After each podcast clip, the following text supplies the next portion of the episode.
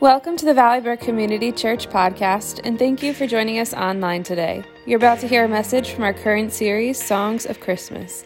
For a few short weeks, the songs of Christmas seem to unify the world. Whether they are pop songs, traditional carols, or sacred hymns, ultimately, the inspiration for Christmas songs is tied to the celebration of the birth of Christ. Join us as we look at some of the most loved, theologically rich, and sacred songs of Christmas as a starting point for seeing what God wants to teach us through Scripture this Christmas season. To watch any of our previous messages or find all listening platforms, we encourage you to visit www.valleybrook.cc forward slash on demand. Enjoy! Well, I want to wish everybody a Merry Christmas again. Those of you here in the room with us, and, and those of us, those who are joining us online, we're, we're glad that you're here. All during this month, we've been actually looking at some of the favorite hymns of Christmas that we sing every year and that we never stop to take a look at what scriptures inspire them. And as, as we've done that, uh, I think that we've, we've learned a lot, and we've actually learned a lot about Scripture because there's a lot of Scripture in those hymns. Today, we're going to look at uh, the first Noel. And uh, among music scholars, the first Noel would actually not be classified as a Christmas hymn. It would be called a Christmas carol, and that's because they define Christmas carols as ballads that were created to pass on the biblical stories uh, to a, a, part of the culture at that time and that age that was predominantly illiterate. Uh, they, they couldn't read scripture, even if they owned a Bible, uh, they, they couldn't read it. Now, they would define Christmas hymns, though, as part of the, the literate song tradition. And when you begin to examine some of the Christmas hymns, you'll notice that they contain a much more formal language, which, which, with a lot more theological terms involved in them. So, the first Noel is, is actually one of, uh, of the few surviving early Christmas standards that can genuinely be earmarked as a folk song. Whoever was responsible for writing that carol was obviously incredibly enthusiastic about the birth of Jesus and about Christmas and fully understood the wonder that God sent his son to earth. So it, it's powerful to understand. And this was probably dates back to the, the Middle Ages, and it was passed on by oral tradition. It was never written down until much later in, in the history of the world. So again, you know, the first Noel w- was written at a time when there were very few Bibles in circulation. Yeah, most Bibles at that time were either in churches or in monasteries, and they weren't written in the common language, they were written in, in Latin. And so uh, a normal person rarely ever saw an actual Bible. And even if they did, more than likely, they wouldn't be able to read it. So, for the case of the first Noel, uh, that composer, that writer, uh, with no Bible at, as his or her guide, drew from the stories that they had heard told or read about the birth of Jesus.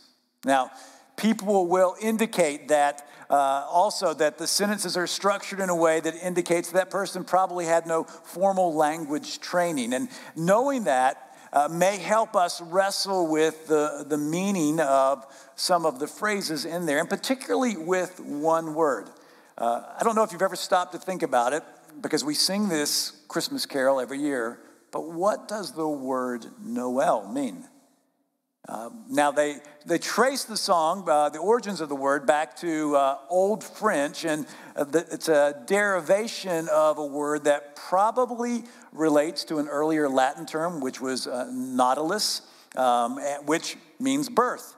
Um, and, uh, and they also suggest that Noel was uh, related to another Latin word, uh, nouvelle, which means new or something to tell about. And then you all know possibly that the French greeting, the modern French greeting for Merry Christmas is Joyeux Noël, meaning Merry Christmas. So today, Noel means Christmas. But back then, uh, people weren't exactly sure what, uh, what the history of it was as we look at it. Uh, the Christmas carol that's sung today, as I said, is one of the oldest Christmas carols being sung for centuries, and it wasn't published until 1833 when it was finally uh, put down in writing and somebody, someone published it. Um, since then, the carol has been shared over the centuries, and the lyrics have changed a little bit as people wrestled with the meaning of things. Uh, for instance, uh, one verse, uh, version that was printed in 1929, uh, the person who put it into put it to paper struggled with what they were hearing when they heard the word Noel sung. And so they published it not with Noel, but with oh well. Think that through. Oh well, oh well. That, that's what they published. So people struggled with that word, what it meant, as well as maybe what they were trying to hear. Now, when we turn to the, what scriptures inspired the lyrics of this song, it's obvious that it's the story of the three magi from the Gospel of Matthew, chapter 2. So that means that you could actually think about it this way. In, in the church calendar, some of you may know the church calendar, uh, it changes from uh, season to season. And so uh, we're in the season of Christmas, and uh, some of you probably know there are 12 days of Christmas, and uh, Christmas officially ends on January 7th when that begins the season of Epiphany. And the, season of Epiphany is tied to Matthew chapter 2 with the coming of the wise men because this was a revelation or an epiphany to them about the Savior of the world. That since the Magi were not Jewish, they were Gentile, this was seen as the gospel being brought to the rest of the world. So let me go back and read this passage to you from the Gospel of Matthew. After Jesus was born in Bethlehem in Judea, during the time of King Herod, Magi from the east came to Jerusalem and asked, Where is the one who has been born king of the Jews? We saw his star when it rose and have come to worship him. When King Herod heard this, he was disturbed, and all of Jerusalem with him. When he had called together all the people's chief priests and the teachers of the law, he asked them, Where was the Messiah to be born? In Bethlehem, in Judea, they replied, For this is what the prophet has written. But you, Bethlehem, in the land of Judah, are by no means least among the rulers of Judah, for out of you will come a ruler who will shepherd my people, Israel. So then Herod called the Magi secretly and found out from them the exact time the star had appeared. And he sent them on to Bethlehem and said, Go and search carefully for the child. And as soon as you find him, report to me so that I too may go and worship him. After they had heard the king, they went on their way, and the star they had seen when it rose went ahead of them until it stopped over the place where the child was. When they saw the star, they were overjoyed. On coming to the house, they saw the child with his mother Mary, and they bowed down and worshiped him. Then they opened their treasures and presented him with gifts of gold, frankincense, and myrrh. And having been warned in a dream not to go back to Herod, they returned to their country by another route. You know what makes this passage so amazing is that the very people that were longing for the Messiah to come and to save them turn their backs on him. From his birth all the way through his life and up to his death, they, they turned his, their backs on him. And then it was the people who didn't have all of the prophecies that we see in the Old Testament, who didn't have a history of longing for and waiting for the Messiah to come. And these are the people who actually sought them out. The, the designation that they were from the East, the Magi were from the East, indicates to us that they were not Jewish. Um, that they were Gentiles, that they had come to see the Messiah. But, but in the Old Testament prophecies, we actually see that this was prophesied that, that God would send a, a Messiah, a Savior, who was not just for his people Israel, that this Messiah was for all people. So look at this prophecy that God gave Isaiah about the coming Messiah. This is what he told Isaiah I will also make you a light for the Gentiles, that my salvation may reach to the ends of the earth. Now, this is a messianic theme that's carried out throughout the book of Isaiah. And uh, it's also a verse that we actually see shows up in the New Testament where the Apostle Paul quotes it as he begins to understand that his calling as an apostle is to take the good news of Jesus, the gospel of Jesus, to the whole world. In other words, beyond the nation of Israel, to take it to the non Jewish world. And so he did. In fact, some scholars say that this passage from Isaiah is actually what they would consider to be the Great Commission verse of the Old Testament. And so it's here in the Gospel of Matthew where we see people who weren't considered to be the chosen people of God actually coming to see the Messiah. And in them, we have a model for how we should respond to Jesus because we see their response. And it's a consistent response in the story over and over and over again. Now, uh, these scriptures about the Gentiles who came to see Jesus inspired the song that we, we're going to sing at the end of this message, the first Noel. And just to point off, when we sing that, you're going to notice something that looks a little inconsistent with Scripture. It's, it's actually an inaccuracy. Verse 1 starts with the shepherds that you actually read about in the Gospel of Luke. They are looking at the star. Now, more than likely, again, remember that this was uh, a, a, carol that was put to together by oral tradition. Somebody had heard these stories, the birth of Jesus from the Gospel of Luke and from the Gospel of Matthew, and they sort of merged them together, and it wasn't exactly accurate in that first verse. But we're going to start off and uh, look at verses three through six because we're going to look at this, how they were inspired by this scripture. And we'll see that these uh, Gentile magi, what they did and what they saw, and how they lived, at least in this story, is an example for us as we follow Jesus. So let me read to you verse 3 from the first Noel. And by the light of that same star, three wise men came from country far. To seek for a king was their intent, and to follow the star wherever it went. So the Magi give us a model of obedience. Now, the Bible doesn't tell us a great deal about the Magi, but we know that they were from the east, so likely they were from Persia, which was previously Babylon, and uh, where the Israelites had been taken captive in the sixth century before Christ was born. So it's very possible that these Magi knew about the writings of the prophet Daniel because Daniel was part of Israel that was taken cap- ca- captive to Babylon at that time. And it was at, in that time period where we see what he writes in his book of prophecy that bears his name. So they might have been familiar with that because in the book of Daniel, in part of his prophecy, he gives a timeline. It's not a specific timeline, but he gives a sense of a timeline about when the Messiah came.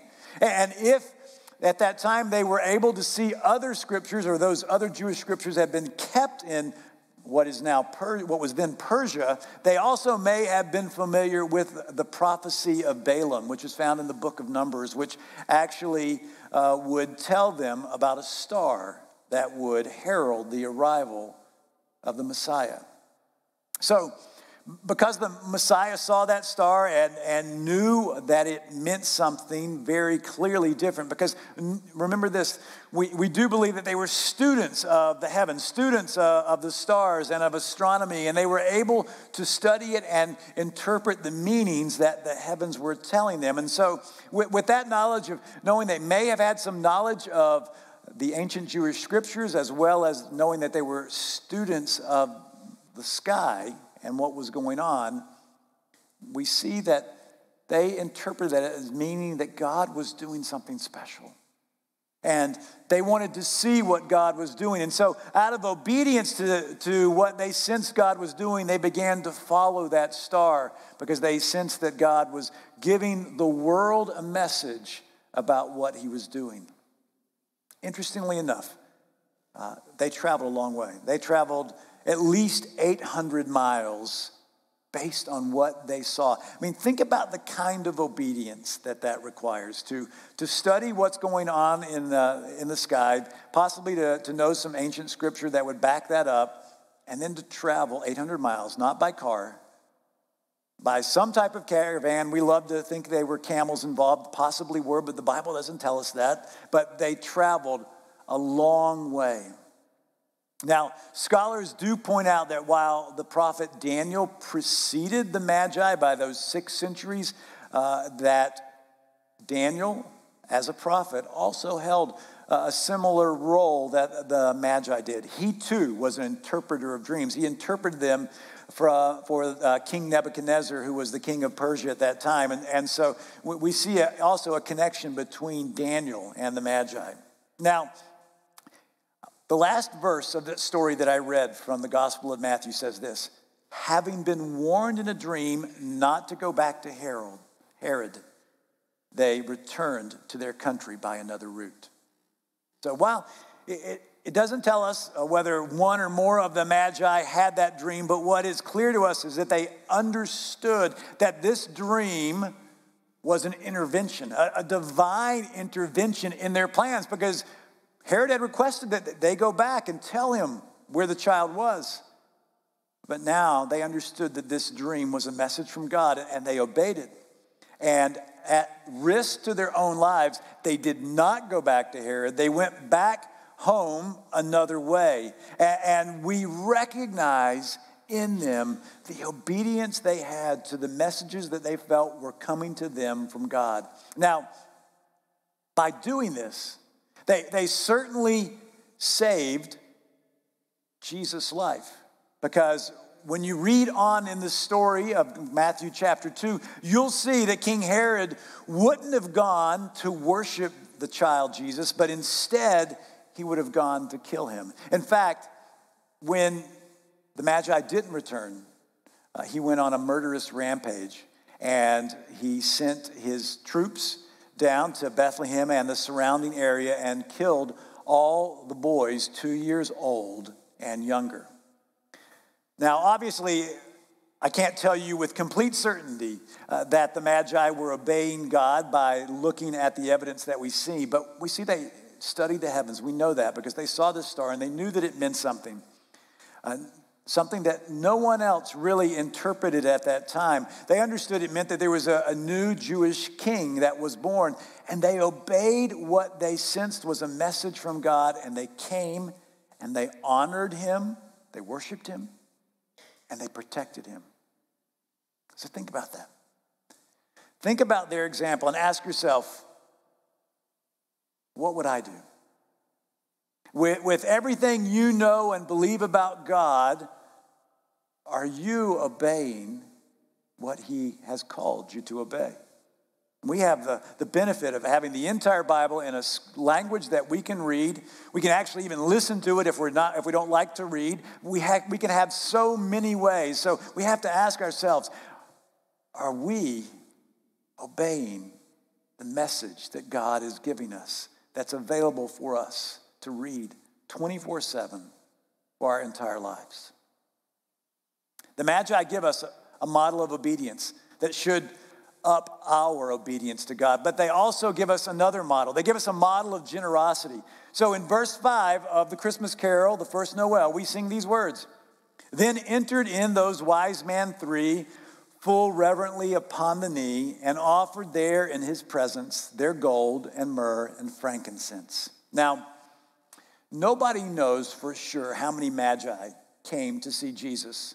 The common assumption is that since there were three gifts given to Jesus, there must have been three magi. There could have been three, there could have been one, there could have been more than three. We don't know exactly how many there were, but we read in Scripture this.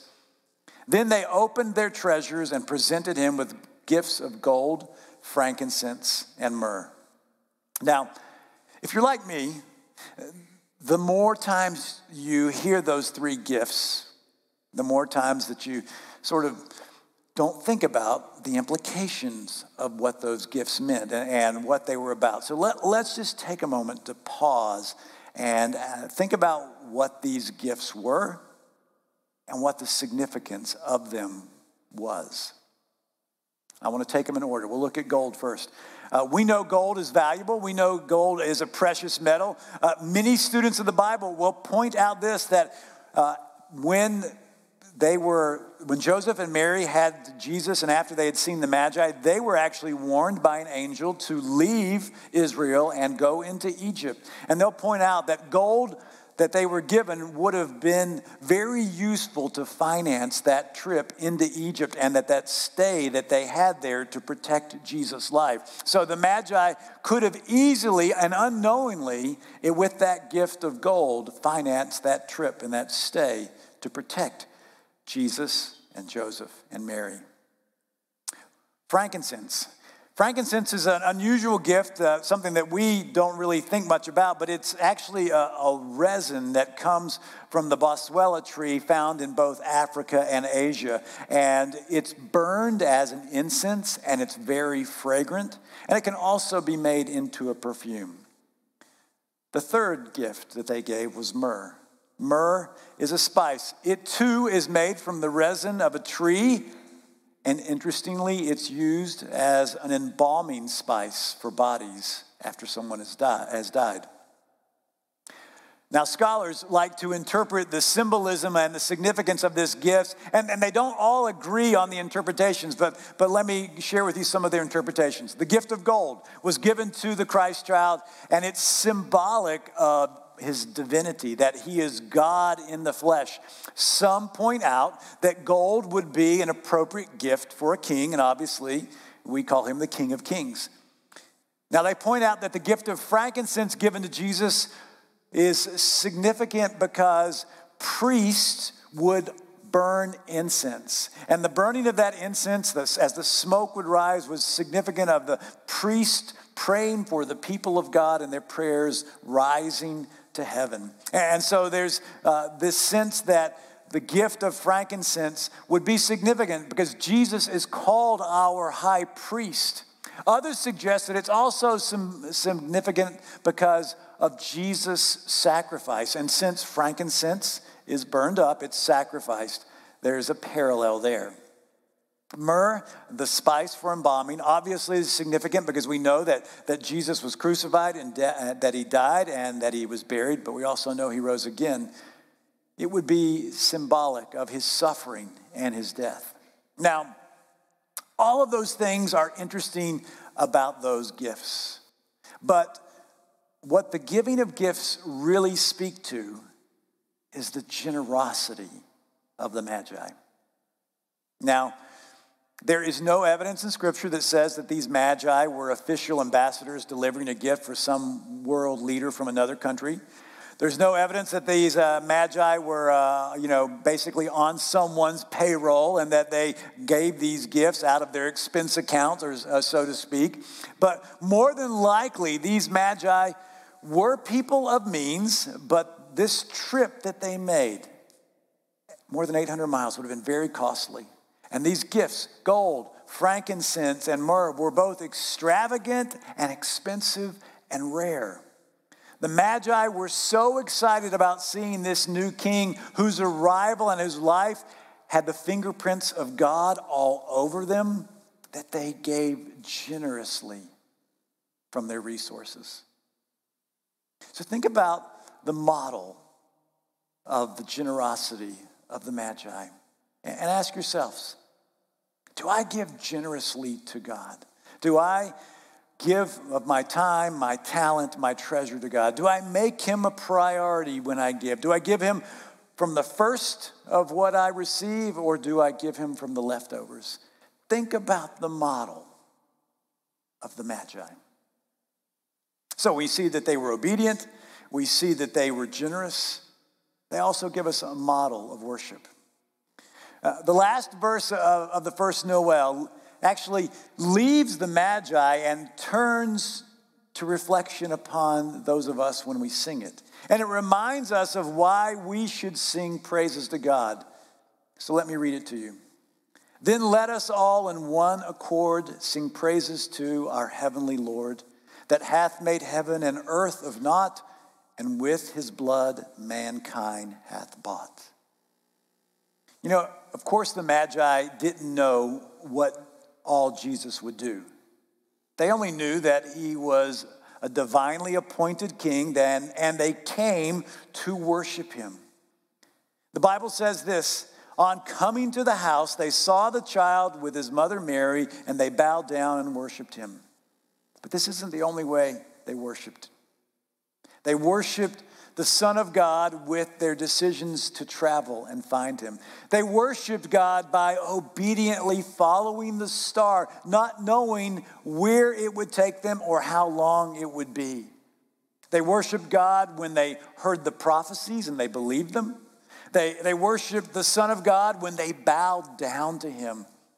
They worshiped him when they gave extravagant gifts to him. And they worshiped him when they obeyed the dream that God sent to them and went home a different way, not telling Herod where they had found Jesus.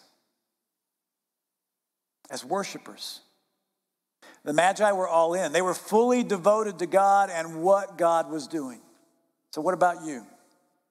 Are you all in? Look, we have so much more evidence of the validity and the truth of God than they did, but they were studying what they had. We have the ability of hindsight. We can read the scriptures. So, are you fully devoted to God and what He's doing? Are you all in and worshiping Him?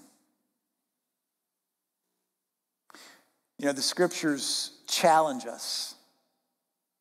In just a moment, we're, we're going to worship using that song, the first Noel. I'm going to invite Pat to come up because he's going to lead us in that. But, but let me just sort of wrap this message up. The scriptures that inspired this carol challenged the writer, and they should challenge us. They challenged the writer to, to look at what the Magi did and say, wow, am I responding to God the same way they are? Because when we see how they lived their life and how they decided to follow God and see that they were all in, it, you know, it wasn't a casual thing. Uh, they didn't follow God when it fit into their schedule. They, they didn't do what was convenient to them. They didn't obey when it was easy. They obeyed when it was difficult and probably when it was easy also.